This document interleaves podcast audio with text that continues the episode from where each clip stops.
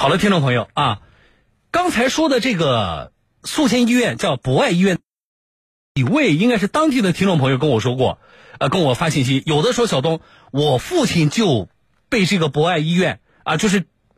其实他用的词叫骗啊，但是我说我没经过调查，我不用这个词，但是他想表达的是我父亲就被这样